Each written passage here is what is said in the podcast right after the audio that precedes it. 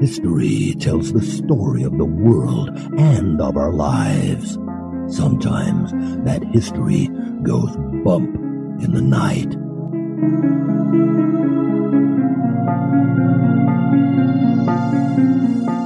Broadcasting from the center of oddity and the supernatural in Central Florida, it's the History Goes Bump podcast.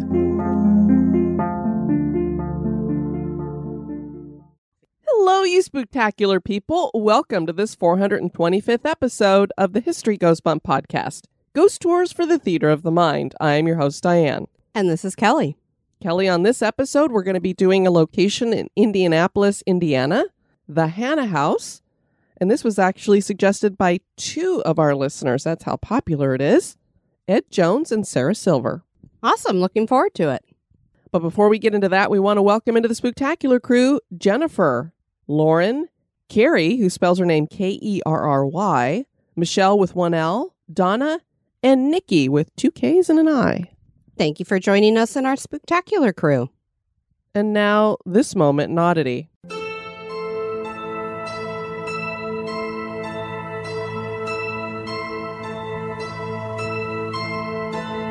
The moment in oddity was suggested by John Michaels. In one of the vaults at the British Museum, one can find the oldest drawing of a ghost. The curator of the Middle Eastern Department at the museum and a world authority on cuneiform, Dr. Irving Finkel, said that the artifact had been overlooked until now. Part of the problem is that it's never been on display, and the other reason is that it needed to be viewed in the proper lighting.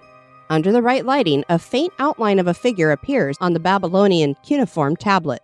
Dr. Finkel thinks the tablet has been misinterpreted since being acquired by the museum in the 19th century.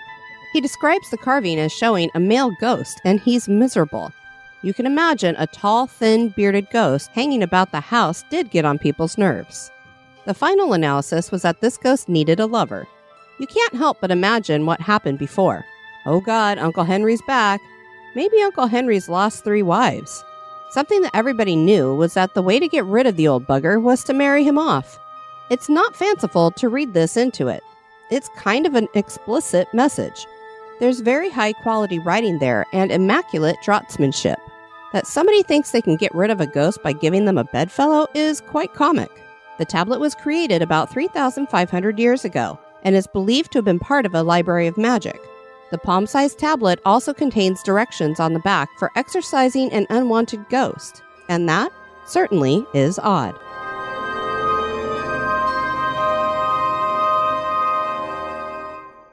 Grab your slippers, hot chocolate, flashlight, and maybe even that baseball bat.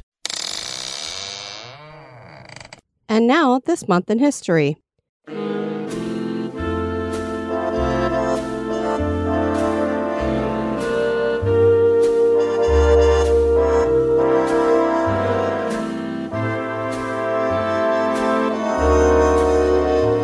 In the month of March, on the 23rd in 1839, OK enters the national vernacular. Apparently, the young people of the late 1830s like to misspell words on purpose and then abbreviate them, which doesn't seem much different than today. For example, no use would be spelled K N O W Y U S E and then abbreviated to KY. No go was similar, being spelled K N O W G O and abbreviated to KG. All correct became O L L K O R R E C T and was abbreviated to OK. On that day in March, OK made it into the limelight when it was printed in the Boston Morning Post as part of a joke. It gained even more popularity when it became part of Martin Van Buren's re election campaign. People called him Old Kinderhook because that was the name of his hometown in New York. He had a group of thugs helping to convince people to re elect him, and the group was called the OK Club for both Van Buren's nickname and the now popular term OK. American linguist Allen Walker Read was the man to figure out where OK originated, and now you know.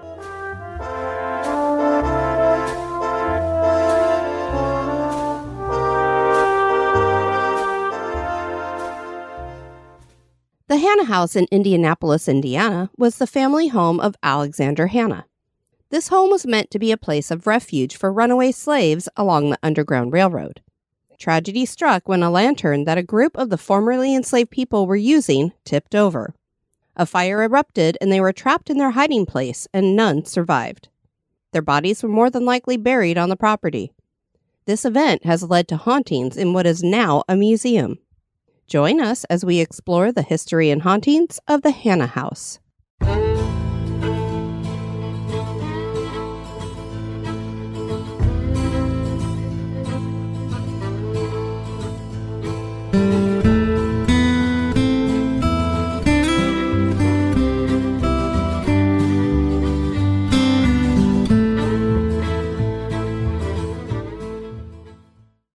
The Hannah House is located in Indianapolis, Indiana at 3801 Madison Avenue in Marion County. The county had originally been home to the Lenape tribe. Marion County was organized in 1822 and named in honor of American Revolutionary General Francis Marion. Alexander Ralston had assisted in laying out Washington, D.C., and he assisted laying out Indianapolis, which is why it has a circular common in the center of town that is known today as Monument Circle. Indianapolis became a major stopping point in the 1830s and the capital of Indiana. The city eventually became a major manufacturer of automobiles, and this connection to vehicles continues today with the Brickyard 400 and Indy 500. Alexander Hannah was the man who had the Hannah House built. He was born in the southern part of Indiana in Wayne County in 1821. He learned the trade of harness making, but when the California gold rush started, he decided to find his fortune. Hannah did manage to find some gold and bought a ranch while he was in California. When the rush died down, he chose to return to Indiana and decided to live in Indianapolis, where he worked for the Indiana Central Railroad. His father Samuel was president of the company and owned hundreds of acres in the area. Hannah eventually bought 240 acres for himself, just south of Indianapolis. He decided to build his mansion on that land in 1858. The Hannah House was built in the Italianate architectural design with elements of Greek revival. The exterior was constructed from red brick. The house was two and a half stories tall with a smaller two story wing connected to the main block house. The roof was a low hip style with wide eaves and had four chimneys. The central doorway is pretty plain with a rectangular transom, so this element is clearly Greek revival. The windows were tall and thin and had shutters. And they still have those shutters today. Very cool. The second floor had taller windows that opened onto an uncovered balcony that no longer exists.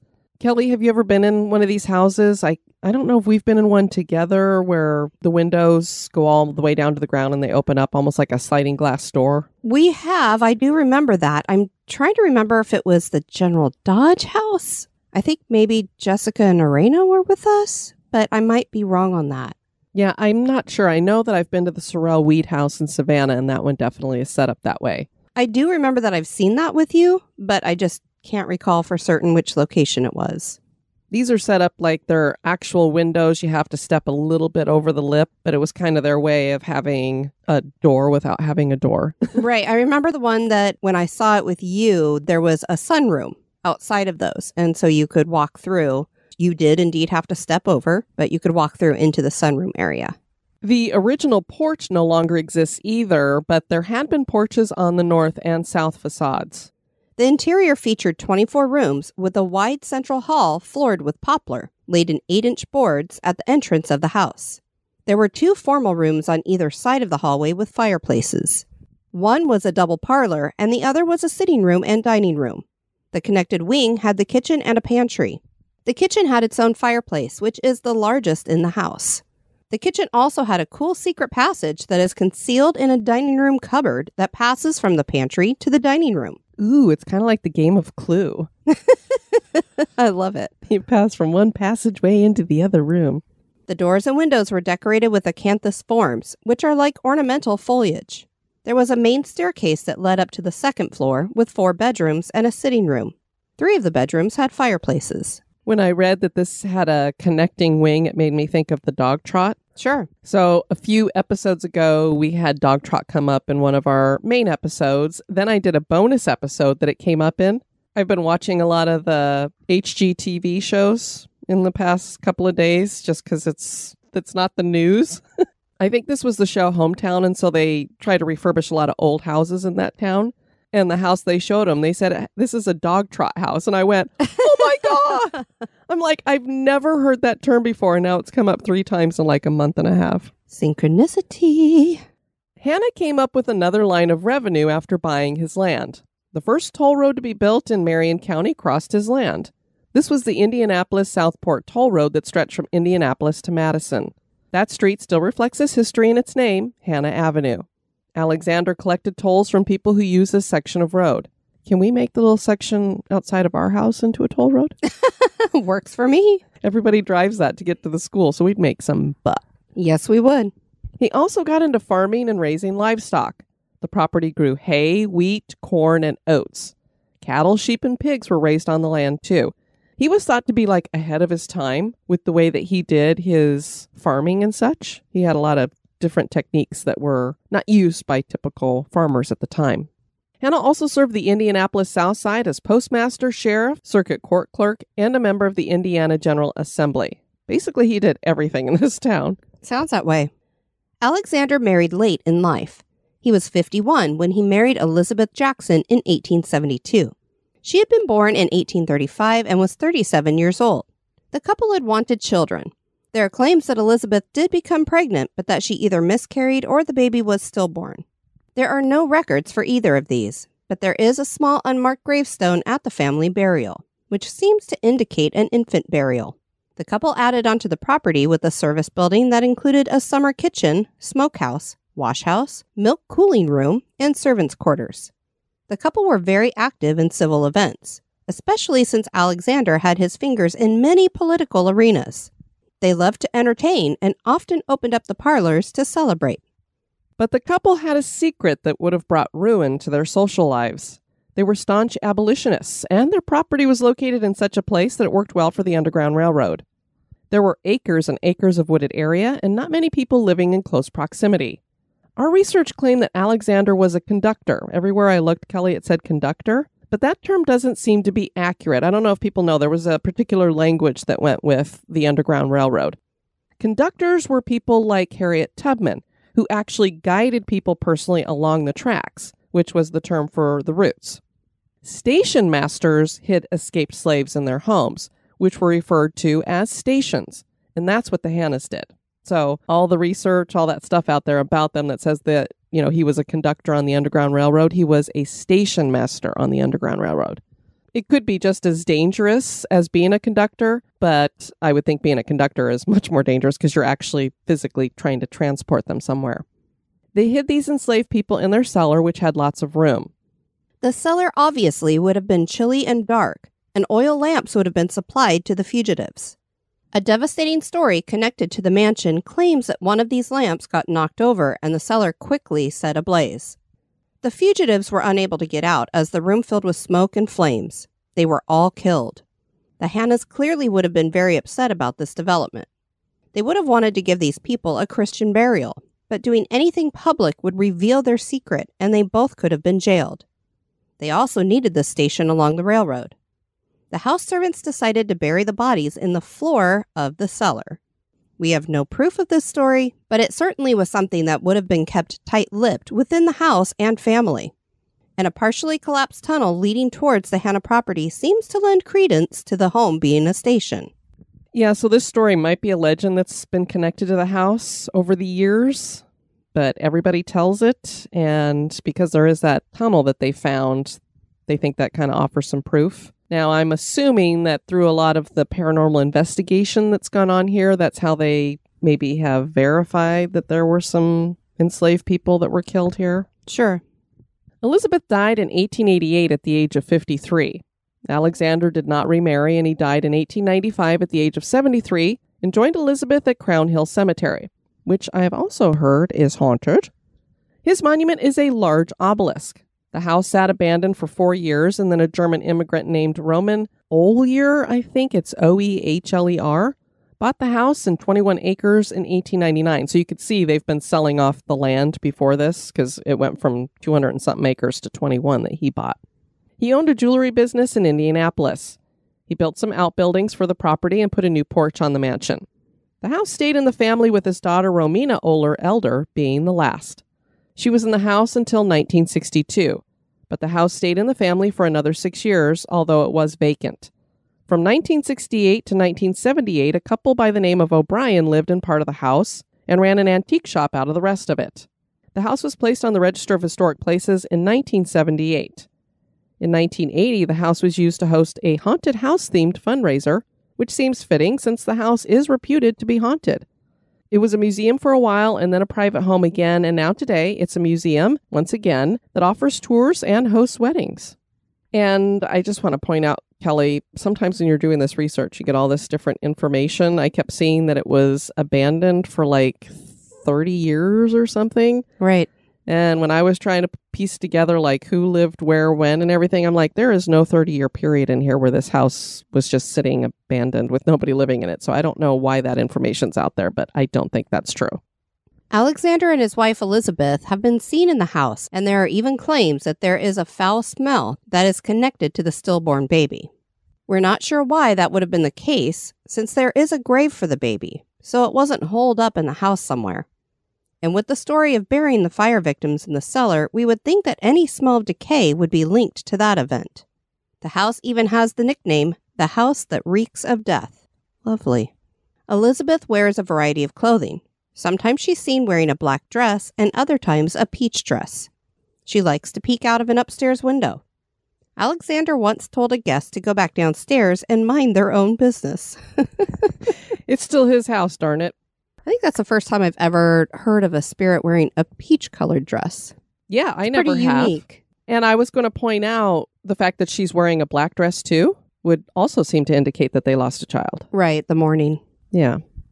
There are claims of cold spots, disembodied voices, flying utensils, electrical equipment going haywire, pictures flying off walls, doors opening and closing on their own, and strange noises.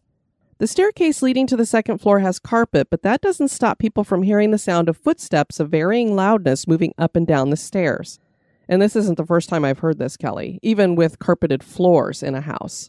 I've heard people say it sounds like somebody walking on a wood floor, which seems to me that that indicates it's something that's residual. Sure. Rustling clothing is also heard on the stairs. The house has been investigated by many paranormal investigators, and the mansion embraces this by offering ghost hunts. Kelly, it's pretty reasonable. It costs $500 for up to 10 people, and then I can't remember how much it was for each additional person, but most places that I've looked into starts at like $1,000 for a group of 10 people. Yeah, much more reasonable. Let's get our spectacular crew investigation group back together again. And I know we have a lot of listeners who live in Indianapolis, so maybe we'll have to find a reason to go to Indiana here. News crews have come through, as have psychics. They have all reported unexplained occurrences in the house. The ghosts of the formerly enslaved people have been seen as well. Their wailing and moaning has been heard in the cellar, and whispers have also been heard. Bad smells aren't the only phantom scents. The scent of roses and lavender has been detected, as has the scent of burning wood. A woman named Agatha claimed to see a spirit looking out of a window when she drove by one day. A woman named Tiara attended a ghost hunt and they captured a recording of a child saying, Save me, save me, up in the attic. Yeah, and it's really weird that they caught that up in the attic because, I mean, the enslaved people would have been down in the cellar. So I don't know if it was just something that transferred up there or we got something else going on here. This is said to be the ghost of a boy named Tommy. Richard said, I went on a tour of this house many years ago in the summer, hot as the devil. I was with my wife and daughter and was getting ready to descend the steps from the attic. I decided to venture around while they went down the steps. It is then that the temperature in that steaming hot attic turned into a refrigerator. And the most horrible smell I've ever encountered filled the attic. I never moved so fast in my life getting out of that house. My wife and daughter said I looked like all the blood left my face. They said I was white as a ghost. Needless to say, I will never venture back into the Hannah house. I won't even look in that direction when I drive by it. God is my witness that that house is definitely haunted. They say a ghost can't hurt you, but a ghost can definitely make you hurt yourself. I've never heard that put that way before, but that's great. And they can make you hurt yourself. Yeah, don't be toppling down the stairs. Ugh. I don't know. I might have done the same thing if all of a sudden it got ice cold. And then I know you've probably smelled roadkill or whatever on the side of the road. There's nothing Yes, worse than that smell of decay. Kind of the story kind of reminds me of being at the squirrel cage jail because it was hot as heck there. I would have welcomed a spirit making it refrigerator cold around me. I know. We should have said, since you guys are here, can you kind of cool down the place? Callie said we went one year when it was a haunted house. It was like five of us, and we started in what I think was the attic and worked our way down. At one point, we heard someone say, Keisha, Keisha. We were spooked because we're like, who's saying my friend's name? We never told anyone her name. I was pretty much running at this point, trying to get the hell out of there. I didn't care who I ran over. I've never been to another haunted house since that day. Then again, a ghost can definitely make you hurt yourself. A review in 2019 said, I attended a tour and haunted house at this location years ago. While in one of the upstairs rooms on the tour, I was touched by what felt like a child running past and bumping into me. In the basement, I was grabbed on the forearm by an unseen hand. There is definite activity here. A review in April 2020 of the house claimed I visited the Hannah house with my family back in the late 60s when I was maybe six years old. It must have been an open house because there were many people there touring the house. It was a sunny day, as I recall. Two things I remember I have a memory of a rocking chair on the porch rocking itself. The second is that I was in a line of people going down the stairs into the basement, and I remember becoming hysterical with fright, even though I was surrounded by adults. I had to be taken out of line and calmed down. I never set foot in that house again until about five years ago when the Hannah House hosted the Indiana Paranormal Meet and Greet. I toured the house and finally made it into that scary basement but had no experiences. I did find out that the rocking chair is one of the reported phenomenon at the house, so that was a real memory. I will say that as a historical house, it's worth taking a tour. Daywalkers Paranormal Investigations investigated the mansion in June of 2012. They captured several EVP. There was a female saying, You're welcome, and a male voice that said, Want help. Diane also thought one sounded like a child saying, Come on. And there was one that sounded like, I don't like her. One group was at the house when they heard a crashing in the cellar. There were old canning jars that stood along a wall down there, and they thought it sounded like those had gone crashing. But when they got to the cellar, they found nothing amiss. A TV crew came through the haunted house hosted by the Jaycees in 1981. The cameraman commented that it would be creepy if the chandelier started swinging in the room he was filming, and the chandelier suddenly started swinging in a six inch arc. Oh my goodness. They could find no reason for the light to be doing that. Later, they caught a picture falling off the wall. The nail was still in the wall and pointing upward. The string on the back of the picture was intact. The only way for the picture to fall would be if something lifted it up off the nail.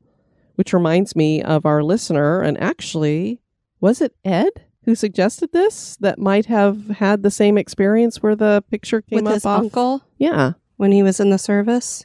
And he I have was- so much stuff in my brain I, I can't know. remember, but it I'm might not be. certain. I think it might be. But yeah, the picture came up off the wall. Exact same thing.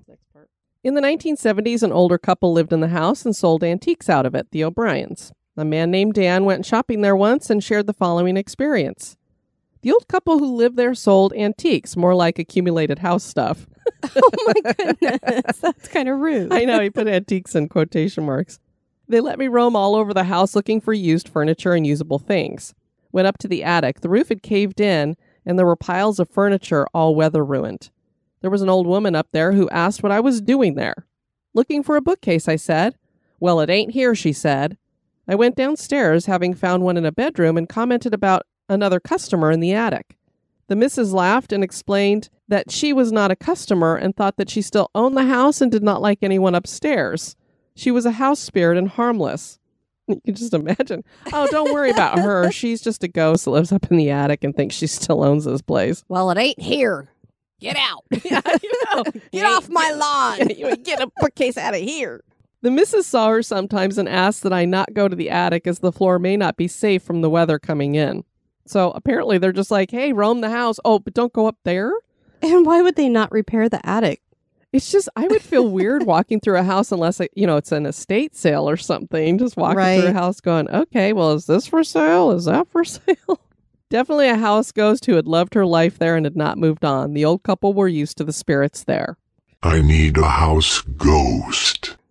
There definitely was a supervisor spirit while the O'Briens lived in the house. They hired a painter and he eventually left the job. But who could blame him once you hear what he went through? Doors would swing open as he walked by, and pictures would slide on the wall when he passed as well. He heard an audible voice say, You will not paint my house. and do a good job painting my house. I guess they gave up and said, okay, he's going to paint it. Well, you better do a good job. The final straw for him was when a spoon flew across the room at him. Mrs. O'Brien's son volunteered to finish the paint job. From his first night working, he could feel that someone was watching him, and that unnerving feeling continued until he finished. Something else weird happened while he worked. On the second night, he brought his family with him, which included his wife and two daughters. Three of them worked on painting while the littlest girl played on the stairs. They heard her talking to someone, and so Mrs. O'Brien's son went out to see who she was talking to. He saw no one, but she claimed to be able to see an elderly man. They all watched as she continued to carry on a conversation until she said the man went back upstairs. Mrs. O'Brien once looked up at the second floor and saw a man standing there in a black suit, and she watched as he walked across the upstairs hallway. She thought maybe he was a customer, so she went up to help him. But when she got up there, she could find him nowhere. Mr. O'Brien saw something similar. He saw a transparent man dressed in a period black suit standing at the top of the stairs on the second floor. He faded away slowly. The Hannah house sounds like an interesting place to investigate. Is it haunted? that is for you to decide. All right, Kelly, like I said, we got another reason to go up to Indiana. I have flown into Indianapolis before, and then I drove in a car to Louisville. Ah, very So- cool. Well, we need to head there again. Yes. We'd love to have you guys check out our website at historygoesbump.com. And if you want to send us some feedback, you can do that at historygoesbump at gmail.com or on any of our social media. We heard from Anita, and we did Loftus Hall in episode 181. And last year they drove by it on their way to Hookhead Lighthouse in County Wexford. She said it's very impressive, but also very creepy looking. The owners have decided to sell some of the furniture. She said she wouldn't be interested in purchasing anything. She'd be afraid something would be attached to it. and then um, she sent me a newspaper article and some pictures. So I will put those pictures up on Instagram so you guys can see. And then Kelsey sent me a message on Instagram about the Baker Mansion. She said it was a very short experience that she had there. But back when she was a freshman in college in 2010, my friend's roommate was from Altoona. Spring break, me, my friend from high school, who was her roommate, and another friend of ours went home for the first weekend with her. She was all into ghost hunting, so that's what we ended up doing the first night. This was also before my higher interest in the paranormal, so I was terrified the entire night. Our time at Baker Mansion didn't last long since it was after 12 a.m. Our roommate had told us stories about how when she would step onto the ground, she felt like a female voice would yell at her to get off. There, there we go. Get off my Another lawn. get off my lawn. So her, our friend, and I were back on the road when a local friend of hers and our other friend made their way up to one of the doors. They knocked on it and turned to start walking back. After about two steps, they start running back. We thought our friend scared her for laughs because that's the kind of jokester he was. Only to then find out they started running because they heard a knock respond back. I don't think we hung around long after that. yeah, you gotta love it if you go up to the door and you're like, knock, knock. Ha ha ha ha ha. And then all of a sudden it's like, bang, bang. I could see why they were like, ah. I think I'd just be more curious. Well, what's funny is clearly they were starting to already walk back when it banged on it because they were like walking back and then all of a sudden they're like, yeah. Thanks for sharing that, Kelsey. want to thank you guys for joining us on this episode. I've been your host, Diane. And this has been Kelly. You take care now. Bye bye. This episode is brought to you by our executive producers. Dispatches from the grave digger. We want to thank Amber Rickard for raising her contribution. She is now going to be moved into a garden crypt, and in three months, she's going to get her HGB logo mug. And you guys can join Amber and the rest of our executive producers if you head over to the website historygoesbump.com. There's a tab that is support the show, and that will guide you in how you can join the executive producers in the cemetery along with Mort by either using Patreon or PayPal, whichever is your preference. Everybody who signs up at a dollar above gets a sticker. At $5 and above, you also get a magnet. And those magnets are the leftovers from our Christmas stuff that we send out to our executive producers. Also, you start getting bonus episodes at the $2 and above. You get one at two, you get two at three, and all of them at $5 and above, which sometimes ends up being five a month. This is true. And we are going to start running more ads in our episodes. So if you guys want to get rid of those, that's the way to do it. You will get a feed that will have not only the early release of the episodes, but you get them ad free as well. And at the $10 and above, you start getting logo gear like mugs and t shirts. Yep, we really couldn't produce this show without our executive producers, and it's a wonderful opportunity to enjoy even more content. Sweet dreams.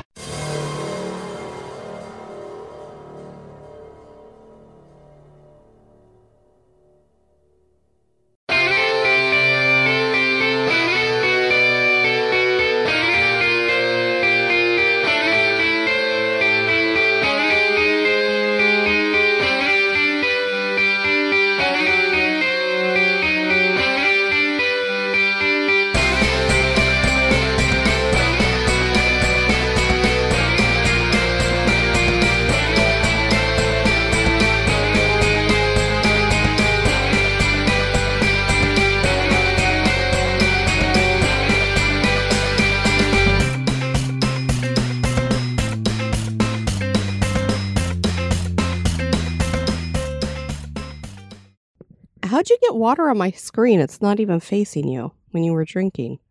How do you know it's my water? Because I'm drinking coffee.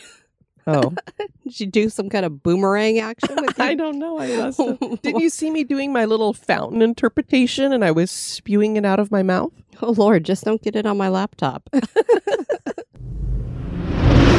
Tragedy struck when a lantern that a group of the formerly ins- formerly puberty. Dr. Finkel thinks the tablet has been nis- misinterpreted. Nissen. I can't. He didn't misinterpret that. it's an M, Kelly. I know. I said it lips right the first time. Mmm, like you're about to eat something really good. Weirdo. Riley, come here. Riley, come here. She's sassing you. I should run into this door and start barking. Hey, shush. Eh. Shush. We're recording. American linguist Allen Walker Read was the man to figure out where OK originated, and now you know. That's crazy. You were supposed to just end that with, okay. Okay. The county had originally been home to the Nap. Matron. Na na na na na na na na na na na na na. I almost feel like we're those two characters on Sesame Street. Mana-mana. Do, Yeah. Or the aliens of whoop whoop whoop. What did they do? Whoop, whoop, Wah-ha, uh-huh, whoop, whoop, uh-huh. wah-ha. whoop, whoop, whoop, whoop, whoop. Oh, God. Gurgles. Sorry, did you hear that from there? What the hell's in your throat? it's like the little alien that comes out of the mama aliens. Oh, my God. I need a flamethrower in here. I'm sure everybody's experienced throat gurgles. No, Kelly, you are the only person who's ever had a throat gurgle come out of your mouth. when you open your mouth to talk. aliens. He learned the trade of hard hardest. He learned the train. the train of harder making. the trade of harness making. Ah. The Hannah house was built in the Italianate or. A reversical? we are loopy this early in the morning. It's too early to Our- record. Our voices are deep and husky. I know. Well, we that's can't part. read. I have that problem, and I obviously can't read. It's before 8 a.m. on a Saturday. Come on. When the Hannah House hosted the Indian Apple. Indian Apple? what the hell? And it only says Indiana. I don't even know what I'm doing.